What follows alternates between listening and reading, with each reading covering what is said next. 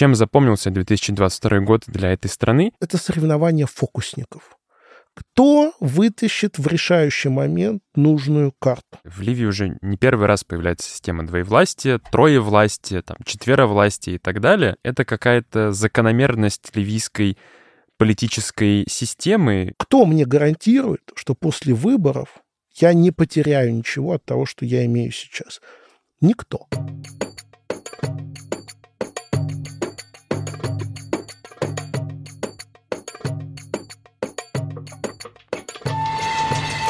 Друзья, всем привет! Это подкаст Центра Примакова «Ближневосточный экспресс» и его ведущий Артем Андриан. В этом подкасте мы обсуждаем последние события в странах Ближнего Востока и Северной Африки и выясняем, как они могут повлиять на нас с вами. Вместе с экспертами по региону мы разбираемся в том, что происходит, и объясняем, почему это важно. Каждые 2 недели мы публикуем новый выпуск, в котором говорим о событиях в какой-либо ближневосточной стране. Сегодня речь пойдет о Ливии и итогах 2022 года для этой страны. Поговорим о проблеме двоевластия в этой стране, взаимоотношениях бедуинов и городских жителей и влиянии западных и арабских стран на ситуацию в ливийском конфликте. В этом подкасте упоминаются запрещенные в России организации. У нас в гостях Григорий Лукьянов, научный сотрудник Центра арабских и исламских исследований Института востоковедения РАН. Здравствуйте, Григорий Валерьевич. Здравствуйте, Артём. Здравствуйте, слушатели. Григорий Валерьевич, чтобы ввести в курс дела слушателей, которые не являются специалистами по Ливии, расскажите, пожалуйста, чем запомнился 2022 год для этой страны. Напомню, что в декабре 2021 года в Ливии должны были пройти президентские выборы. Они так и не состоялись, постоянно откладывались. Можно ли ожидать какого-то прогресса на этом треке? Очень хорошо, мне кажется, подходит к нашему разговору вводный ролик сериала, очень популярного в 90-е годы, снятого Майклом Стражински под названием «Вавилон-5». Там в заставке говорилось: это был год великих свершений, больших надежд и великих разочарований. Мне кажется, что в случае с Ливией каждый год после 2011 года может начинаться с такой подводки. И мне кажется, что здесь 2022 год не стал исключением. Вы правы. Большие ожидания были связаны с концом 2021 года, с декабрем. Ровно год назад в стране должны были пройти выборы. Они не состоялись по целому ряду причин. Было зарегистрировано более 100 кандидатов. Было большое количество споров по поводу законодательства предвыборного. Было большое количество сомнений в том, что по всей территории страны все, кто желает принять участие в выборах, смогут принять участие. И, в общем-то, выборы провалились, не успев состояться, и провалились как президентские выборы, так и парламентские. В 2022 году перед всеми ливийскими политическими акторами и теми странами зарубежными, которые вовлечены в этот конфликт, в этот кризис, стояла одна основная задача: как адаптироваться в новых условиях, что делать дальше и как строить свою стратегию, когда в мире происходят такие серьезные изменения, не связанные с самой Ливией, а происходящие в Европе, происходящие в Азии и так далее.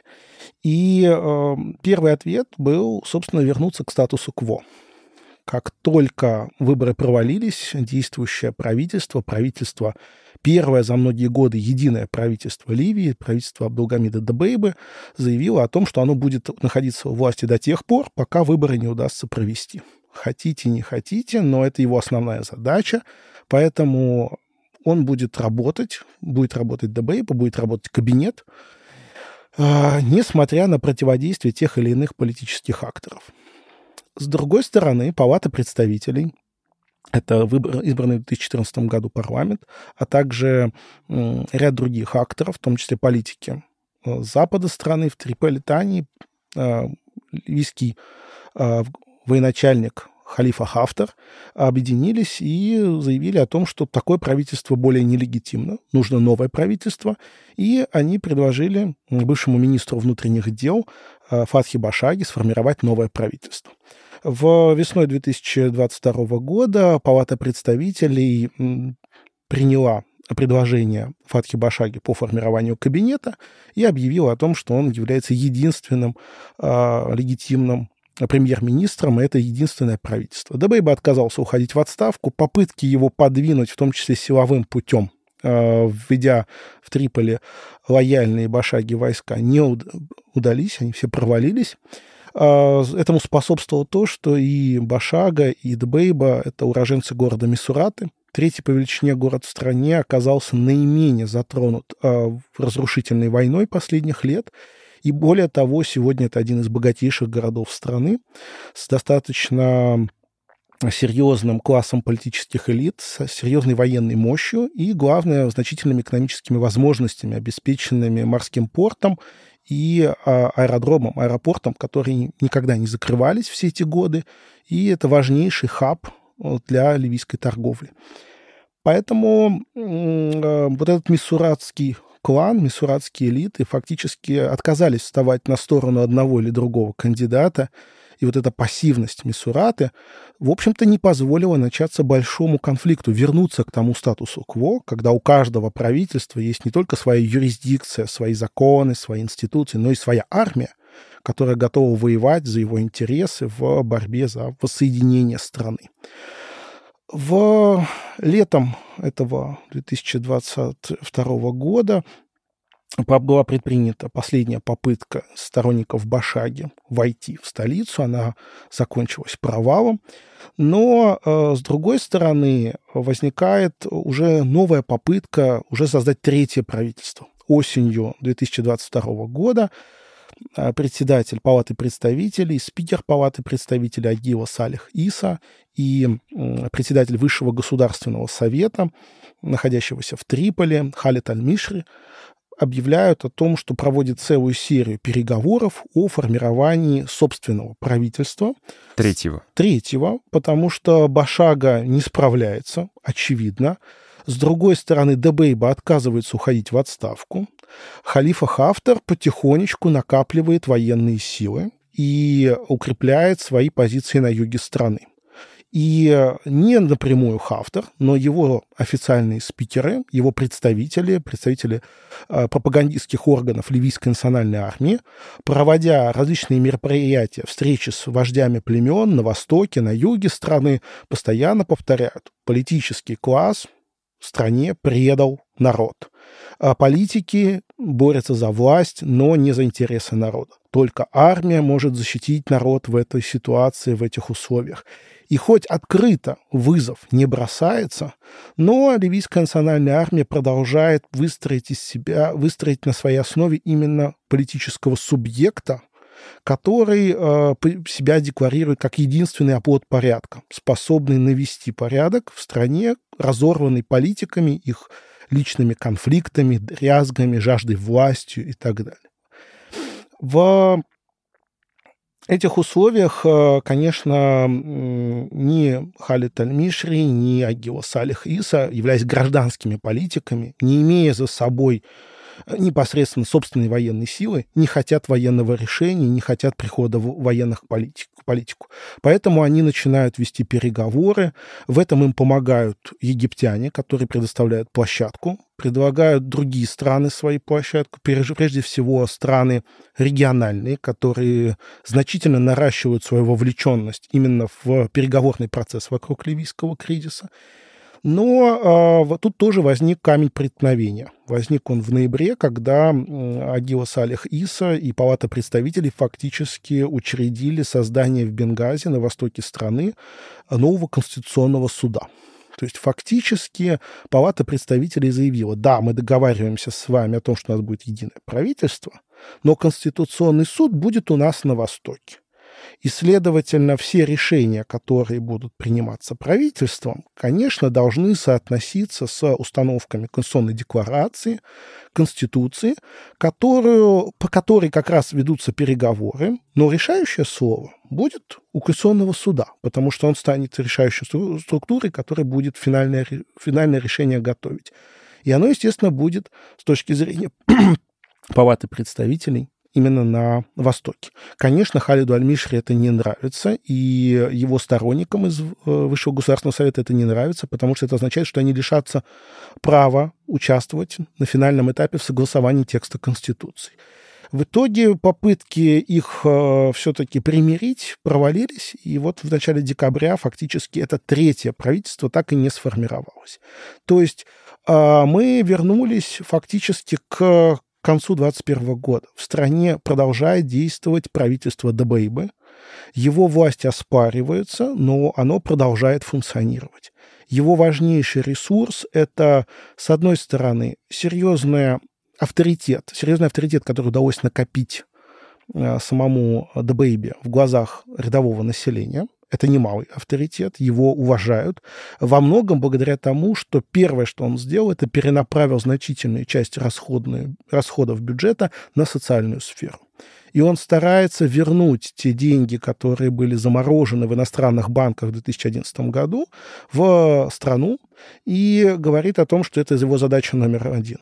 Не только увеличивать добычу нефти сейчас, но и вернуть те накопления ливийского народа, которые были вывезены из страны, которые были заморожены и которые должны быть сегодня потрачены на восстановление страны, восстановление социальной инфраструктуры, восстановление экономической инфраструктуры и так далее.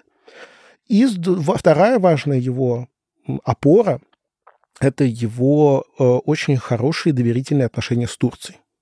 Турция сегодня – это игрок номер один на ливийском направлении. Ни у одного другого государства нет такого комплекса инструментов для влияния на ситуацию в Ливии. Это целая плеяда межправительственных договоров, которые были заключены еще прошлым правительством Фаиза Сараджа. Дбейба не только их подтвердил, но и подкрепил новыми соглашениями. Это сотрудничество по линии сил безопасности и спецслужб, как закрепленное на документальном уровне, так и подкрепленное тем, что сейчас большая часть силовиков с запада страны проходит обучение либо в лагерях, которые организованы турками в Ливии, либо в самой Турции. Это очень серьезная гарантия на будущее, что силовой аппарат ливийского правительства будет лоялен к туркам и будет думать, исходя из интересов, в том числе и Турции. И, что немаловажно, у турок мощнейшие инструменты экономического влияния на ситуацию в стране. Турция входит в тройку основных торговых партнеров Ливии и является главным поставщиком товаров народного потребления. В любом магазине могут быть найдены товары, продукты с надписью «Сделано в Турции». И это очень серьезный гарант того, что ни одна другая страна не может поставлять эти товары в нужном объеме, и заменить Турцию сейчас никто не может.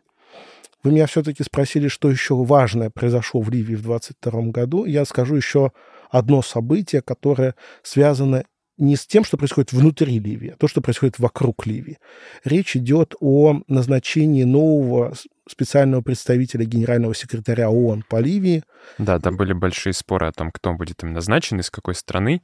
И последний спецпредставитель фактически не осуществлял свои функции долгое время, если я правильно помню. В 2019 году, когда произошла эскалация военного насилия, вооруженного насилия, когда Халифа Хафтар начал свой поход на Триполи, фактически Гассан Саламе, ливанский профессор, дипломат, который предлагал до этого проект всеобъемлющей мирной конференции по Ливии, был вынужден уйти в отставку, потому что все, что он сделал, было фактически выброшено единомоментно в мусорное ведро.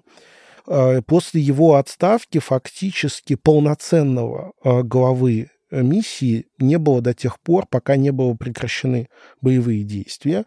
Это произошло в 2020 году. И после этого исполняющей обязанности руководителя миссии была назначена спецпредставитель США по Ливии Стефани Уильямс. Очень опытный специалист, долгие годы работавшая по ливийскому досье, по ливийскому направлению, решительная, волевая женщина, которая сумела действительно за год повернуть в нужное для себя русло политического процесса, фактически перехватив пальму первенства у России и Турции, которые обеспечили прекращение огня как раз. И, что немаловажно, привязать она смогла к себе ФРГ, Германию, которая проводила так называемые берлинские конференции по Ливии. Германия хотела как раз проводить собственную линию даже не Германии, а Европейского Союза, чтобы примирить Италию, Францию, все остальные страны Европы и выработать консолидированную позицию. Стефани Уильямс очень ловко, очень умело привязала европейскую позицию к американской и подчинила европейскую позицию американской. Именно из-за этого она встретила очень мощную оппозицию на пути назначения ее постоянным спецпредставителем, утверждения ее в должности руководителя миссии ООН по поддержке в Ливии со стороны как России, так и целого ряда других государств, в том числе Китая, в том числе арабских государств и африканских государств, которые настаивали на том, что Ливии как африканской стране нужно африканское решение. То есть представлять ООН должен либо араб, либо африканец. Выдвигалась кандидатура министра иностранных дел Алжира Ламамры, но она была отвергнута, и временно стал руководителем миссии Ян Кубиш, восточноевропейский представитель одного из восточноевропейских государств. Он не продержался на этом посту больше нескольких месяцев, при этом его позиция полностью отличалась от позиции Стефани Уильямс. В итоге позиции ООН были подорваны еще больше. И вот после долгих, очень долгих обсуждений, долгих споров в 22 году, осенью 22 года, мандат миссии ООН был обновлен Советом Безопасности и была утверждена кандидатура сенегальского дипломата Абдулая Баттили на посту руководителя миссии ООН по поддержке в Ливии. Это не арабское решение, но это африканское решение. Ожидается, что Баттили сможет хотя бы вернуть часть легитимности миссии ООН и ООН как посреднику в регулировании ливийского досье, но уже сейчас он констатирует в своем докладе, который он представил в конце года, в декабре, как раз, по-моему, 15 числа, он констатирует, что позиции, занимаемые всеми основными игроками ливийского конфликта, делает невозможным скорое политическое разрешение. Фактически выборы не станут панацеей, потому что никто из действующих политических игроков не готов уйти в сторону, не готов отказаться от борьбы за власть любыми средствами, и это делает невозможным выполнение главной миссии выборов – перезапуск политического процесса с целью не то, чтобы начать сначала со старыми лицами, ввести новых людей в политический процесс, дать ливийскому народу новых представителей из числа молодежи, учитывая, что в ливийском обществе, это очень молодое общество, молодежь составляет больше 60% населения. Но политики – это все еще люди старой формации, люди прошлого какого-то века, но благодаря своей власти, своим ресурсам, своим способностям они вполне себе удерживают эту власть и делиться ею не хотят. С точки зрения сенегальского дипломата, это преграда, которую сейчас неизвестно, как можно преодолеть. А в чем причина наличия такой преграды? В Ливии уже не первый раз появляется система двоевластия, троевластия, четверовластия и так далее.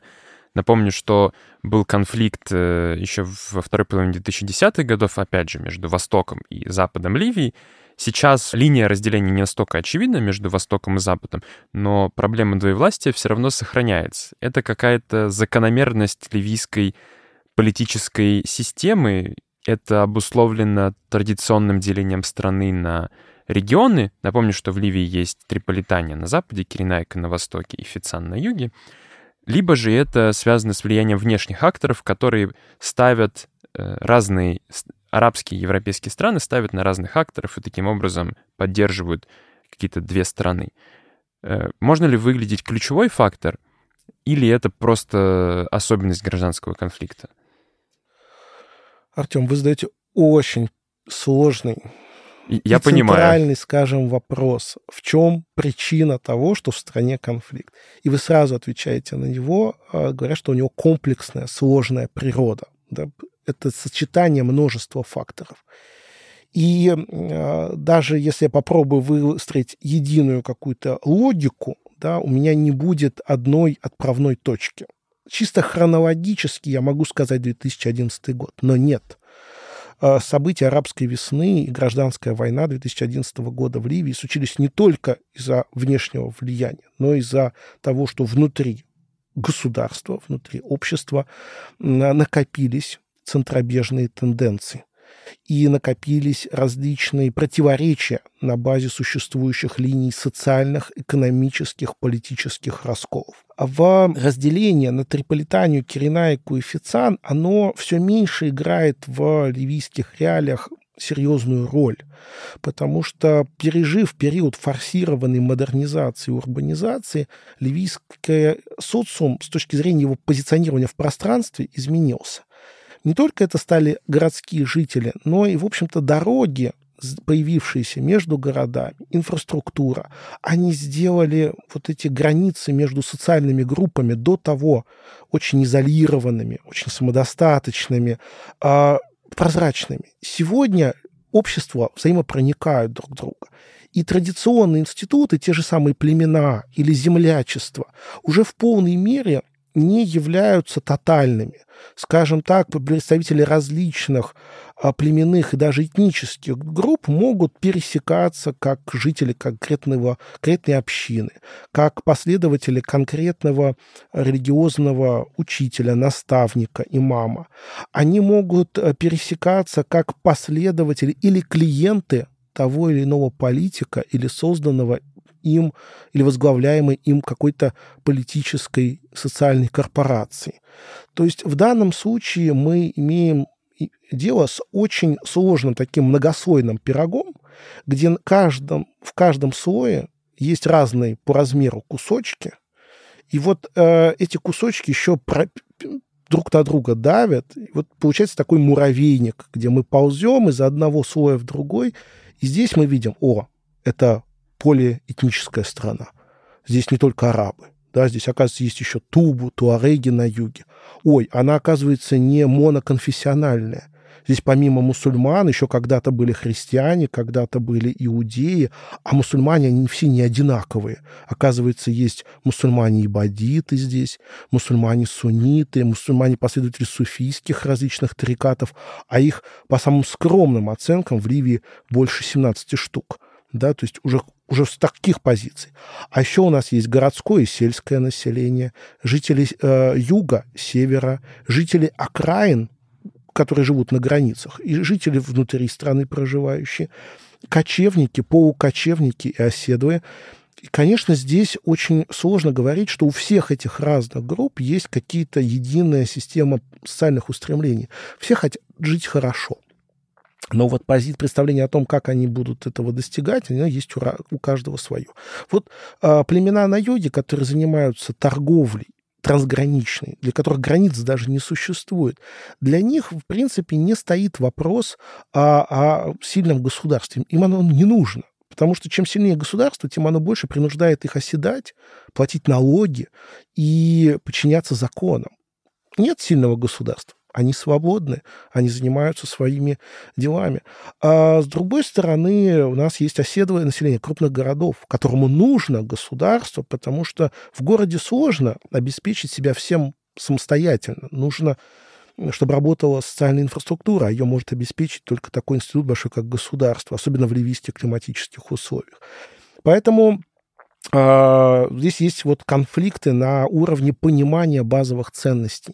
И ливийское общество сегодня, оно очень сильно атомизировано. Фактически в период существования независимого государства так и не сформировалась эта единая ливийская общность с едиными ценностями. Я даже стараюсь намеренно избегать слова «нация», поскольку оно очень противоречиво. И поскольку нет этого национального единства, нет и понимания того, что мы можем выстраивать общие правила и не ждать от соседа удар в спину, поскольку мы придерживаемся единых ценностей, мы часть единого общества. Наоборот, мы все разобщены, мы все атомизированы, и мы не можем ничего из того, что мы имеем, пожертвовать, потому что нам это не только не зачтется, нам этим воспользуются наши враги, и нас, соответственно, ослабят еще больше, а может быть, даже уничтожат. Эта атомизация, она присутствует везде. На уровне рядовых сообществ, когда мы говорим в Триполи правят милиции. Почему они правят? Ведь все знают, что это очень плохо. А потому что им доверяют иногда больше, чем, соответственно, каким-то правительственным силам, чем полиции. Потому что эти милиции состоят из местных парней, которые на этих улицах выросли. И эти парни будут защищать жителей этих домов лучше, чем, соответственно, любая полиция. Потому что это родственники, потому что это семья, потому что это одноклассники, потому что здесь мама этого человека, женщина, которая живет здесь, давала им в детстве пирожки, когда они бегали здесь голопопами по улице. Да? То же самое вот работает на уровне социальных связей, и то же самое работает в политике. С какой стати я должен отдавать часть своей власти? Кто мне гарантирует, что после выборов я не потеряю ничего от того, что я имею сейчас? Никто, ничто. Ни внутри страны, ни за ее пределами таких гарантий дать не может. Поэтому фактически мы замерли в статусе вот этой разобщенности, когда ни один политик не может позволить себе от чего-то отказаться, уйти в сторону, сделать шаг назад. И вы говорите, да, вот эта вот бинарность. Бинарность – это попытка как-то упростить ситуацию. Но ситуация намного сложнее, потому что общество фрагментированное на местах. А, может быть, удалось бы что-то сделать, будь какой-то внешнеполитический консенсус. Но внешнеполитического консенсуса нет. Ни между странами-соседями, которые непосредственно граничат с Ливией, ни по такому более широкому контуру региональных держав, средиземноморских, африканских, арабских, ни у глобальных акторов. Да, сколько сил потратили Соединенные Штаты, чтобы полностью исключить Россию из ливийского досье и выгнать Россию из ливийского стола переговоров. Ну, выгнали в какой-то степени. А где стол? А стола больше нет. Выгнали Россию, собственно, параллельно почему-то оказалось, что и переговоров больше нет толком. Вот возникает вопрос. Не то, что от России все зависит. Нет, конечно, не надо быть столь наивными, но, тем не менее, нужен консенсус, нужно доверие. А его нет в глобальном мире, соответственно, его нет и на местах. Получается, ливийский конфликт сейчас уперся в тупик, разрешить который не могут ни внешние акторы, ни внутренние. Но если вообразить, что по внутренним вопросам внутренние акторы могут найти какой-то консенсус, например, в том, что на что всегда делают упор, что ливийские проблемы должны решать сами ливийцы, и то, что говорят даже многие внешние акторы. Каковы основные силы сейчас на ливийской внутренней арене? Не конкретные личности, а, скажем так, отдельные группировки, милиции, слои, которые стоят за ними, которые могут прийти друг к другу к каким-то общим точкам и договориться внутри себя. Напомню нашим слушателям, что с Григорием Валерьевичем мы записывали уже в видеоформате встречу по Ливии в сентябре этого года. Она доступна на YouTube-канале Центра Примакова, и обсуждали там последнюю попытку Фатхи Башаги зайти в Триполи, которая была в августе и начале сентября как раз.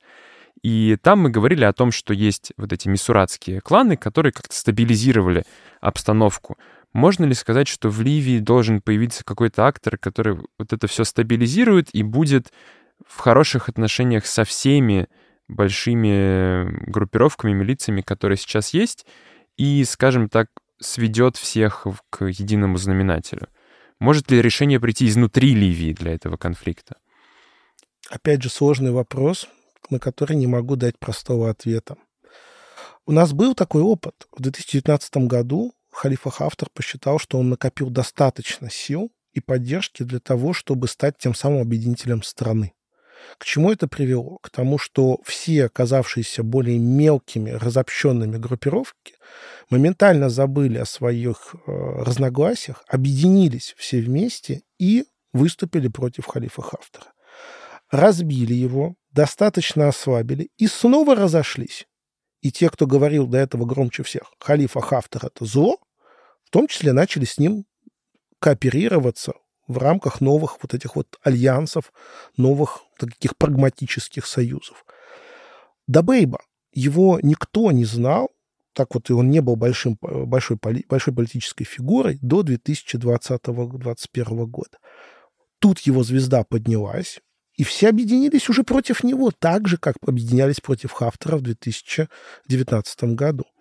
На мой взгляд, это свидетельствует о том, что вот единый, стоит появиться вот в этом море одному актору, который накопит слишком много сил для того, чтобы иметь амбиции на объединение самостоятельно всей страны, тут же против него начнут объединяться все остальные. И все вернется к статусу кво, когда будет множество разобщенных группировок. Конечно, здесь, соответственно, возникает большое количество разных сценариев. Вообще, в принципе, мы немножко недооцениваем этот аспект, но тем не менее 2022 год показал, что худшие сценарии иногда имеют тенденцию сбываться с большей реалистичностью, чем оказавшиеся менее худшими. Это касается и ситуации в Европе, это касается и ситуации на Ближнем Востоке. Но, соответственно, по поводу... Мы говорили с вами именно о Мисурате. Но, как оказалось, да, мисуратцы рассорились между собой. И лучшее, что смогли сделать мисуратские элиты и мисуратские милиции, это встать в сторону и не вступать в этот конфликт. Это показывает их определенную зрелость, это показывает их определенную осмысленность их действий. Они не хотят быть вовлечены в братоубийственную войну, чтобы война пришла в Мисурату.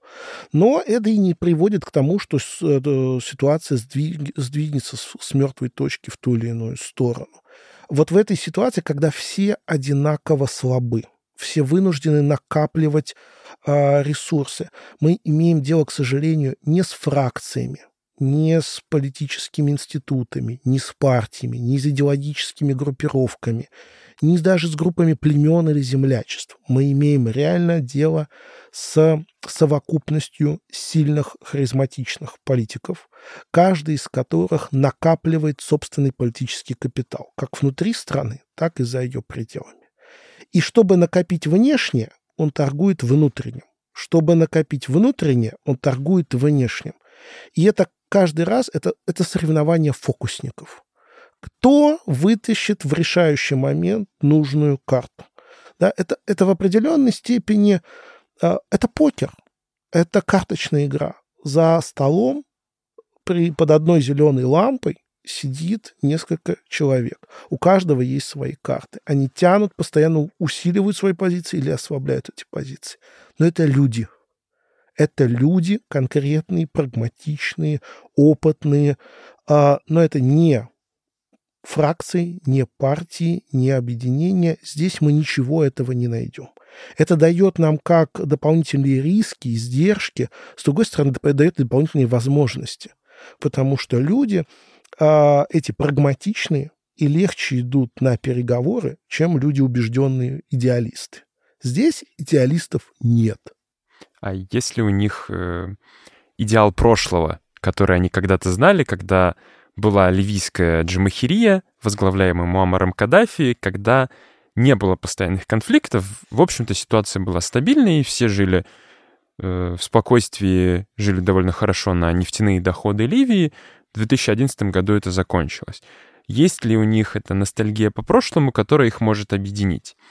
Поскольку на президентских выборах 2021 года одним из кандидатов должен был стать сын Муаммара Каддафи, Сейф аль-Ислам, который долгое время, скажем так, не появлялся на публичном политическом поле, но затем перед выборами стал активно развивать свой личный политический бренд, набирать политический капитал и стал одним из этих фокусников.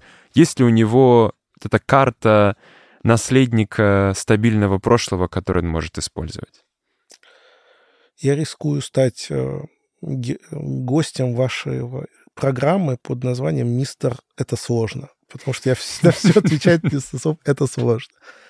В Ливии нет простой, легкой и однозначной исторической памяти. Когда мы говорим о складывании исторической политики в ливийском государстве, она началась с того, что нужно было создать героев. Тогда был еще молод Муаммар Каддафи. Он не мог сказать, что я такой замечательный, любите меня все. Он говорил, я похож на того, кто для нас, для всех с вами герой. А кто для нас всех герой? Это Омар аль-Мухтар. Герой, борец против итальянских оккупантов. Если мы сейчас покопаемся и в исторической памяти, в исторических источниках выясним, что Омар аль-Мухтар – это лидер сугубо локальный, не общеливийский. Он воевал против итальянцев в Зеленых горах на востоке страны. У него было максимум 1000 человек сторонников. И сделало его знаменитым то, что его итальянцы поймали последним. А последним его поймали не потому, что он был самым главным, а потому, что он лучше всех прятался. И образцово-показательно его казнили. И сфотографировали множество фотокарточек, которые были размещены в разных газетах, журналах. И сделали... Итальянцы это сделали, чтобы показать, мы победили. Да, вот она, последний герой потерпел перед нами поражение. Они сделали его героем. Ливийцы подхватили, развили его. Нет, это мученик, это человек, который отдал жизнь за нас. Соответственно, когда мы говорим о ливийской исторической памяти, их соединяет более-менее память о мученичестве, о человеке, который погиб. Это не было хорошо, это жилось очень плохо. И наше богатство в нашем духе. Но, с другой стороны, эта фигура еще и не общеливийская для кого-то, а то сугубо Киренаики, да, сугубо востока страны. И эта фигура отчасти объединяет, а отчасти разделяет. То же самое с Муаммаром Каддафи. Эта фигура... у кого-то, кто жил при Каддафи хорошо, ассоциируется с достатком, миром, спокойствием. Но мы знаем, что такие люди были. Но база социальная сужалась у режима Каддафи по мере развития его режима. И, соответственно, уже 90-е и 2000-е режим опирался на триаду племен. Племен Варфала, Магарха и, соответственно, Каддафа. Остальные племена чувствовали себя не так уж, чтобы... в социалистическом раю. Они испытывали определенные ограничения. Поэтому, да, не было такой страшной разрушительной войны, но и жилось-то им не сахарно, не в изумрудном городе. И возникает действительно вопрос, что да, люди старшего поколения, хоть их и меньшинство, некоторые, многие ностальгируют по ливийскому прошлому, по прошлому Каддафи. Как минимум, при Муаммаре Каддафи ливийцев не выдавали иностранному правосудию, как это делается сейчас. А у Ливии было не просто положение такой раздираемой периферии, а была какая-то субъектность. Ливию замечали, у Ливии была внешняя политика активная. Сейчас этого, безусловно, нет. Ливия уже воспринимается многими не как государство, а как зона нестабильности. И это, конечно, ослабляет позиции... Это... многих игроков, но вот Сейф аль-Ислам Каддафи, здесь до сих пор слишком много белых пятен. С одной стороны, в некоторых районах, в той же самой Мисурате, его сторонники — это политические маргиналы, которые боятся даже об этом сказать в публичном месте, что они симпатизируют. А с другой, все-таки Муаммар Каддафи последний год своей жизни бомбил Мисурату как раз в 2011 году, и люди помнят об этом. А с другой стороны, есть населенные пункты, куда война в 2011 году не дошла, но дошла война в 2014, война в 2015, в 2016, в 2017, куда пришел ИГИЛ. И, конечно, для них то, что было раньше, лучше, чем то, что есть сейчас. И здесь споры, вот те самые атомизирующие общества, продолжаются даже внутри отдельных семей. Дети, молодое поколение, которое как раз чье взросление пришлось на последние годы Каддафи и после Каддафи, не испытывают к режиму никакой симпатии. И Сейф аль-Ислам Каддафи для них тоже особо много ничего не значит. Но особенно если мы говорим про городских жителей. В сельской местности по-другому иногда. Ну, а, соответственно, для тех, кто постарше, у них появляются возможности для размышлений. Это как раз те самые политики. Это те люди, которые состоялись при Каддафи, которые сейчас составляют основу политического класса. У них как раз взгляды самые разные. Мы затронули тему города, сельской местности и племен в Ливии. Есть мнение о том, что в Ливии существует, скажем так, две цивилизации отдельных. Есть городская цивилизация, оседлое население. Есть бедуины, племена, которые кочуют, для которых не существует границ, которые занимаются торговлей, имеют, как вы отметили, другие интересы, не заинтересованные в установлении сильного государства, которое бы принудило их к оседлости, там, контролировало границы и так далее. действительно ли существует какая-то отдельная вот там городская идентичность, племенная, кочевническая идентичность в Ливии, поскольку сейчас в некоторых там статьях, работах ливийский конфликт объясняют, что это является важным фактором в ливийском конфликте. Как, на ваш взгляд, это действительно настолько важно? Это социальный раскол. Социальный раскол, который в магрибинских, арабских, мусульманских обществах описывается еще со времен Ибн Халдуна. Да, это исторический конфликт для этого региона. Конфликт между городом и бедуинами. Конфликт между кочевыми и оседлыми.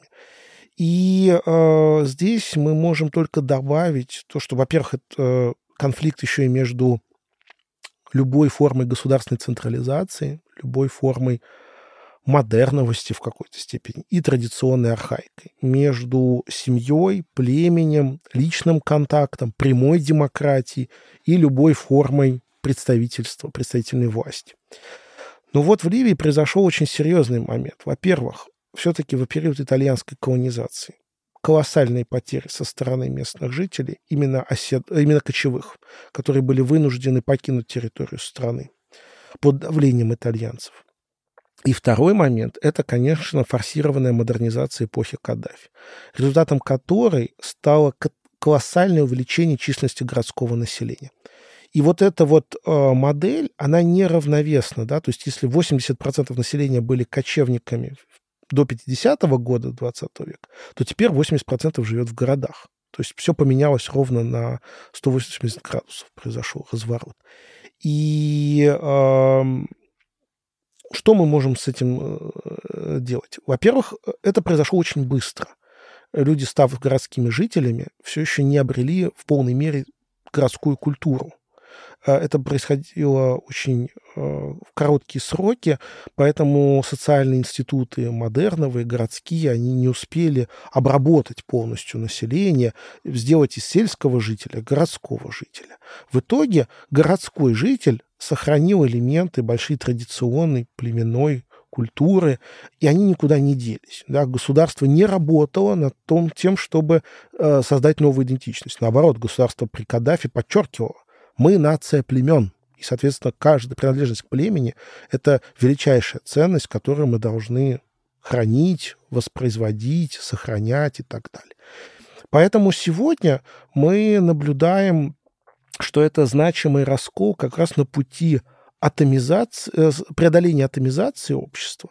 Это значимый раскол на пути выстраивания каких-то новых социальных порядков, выстраивания доверия между социальными группами.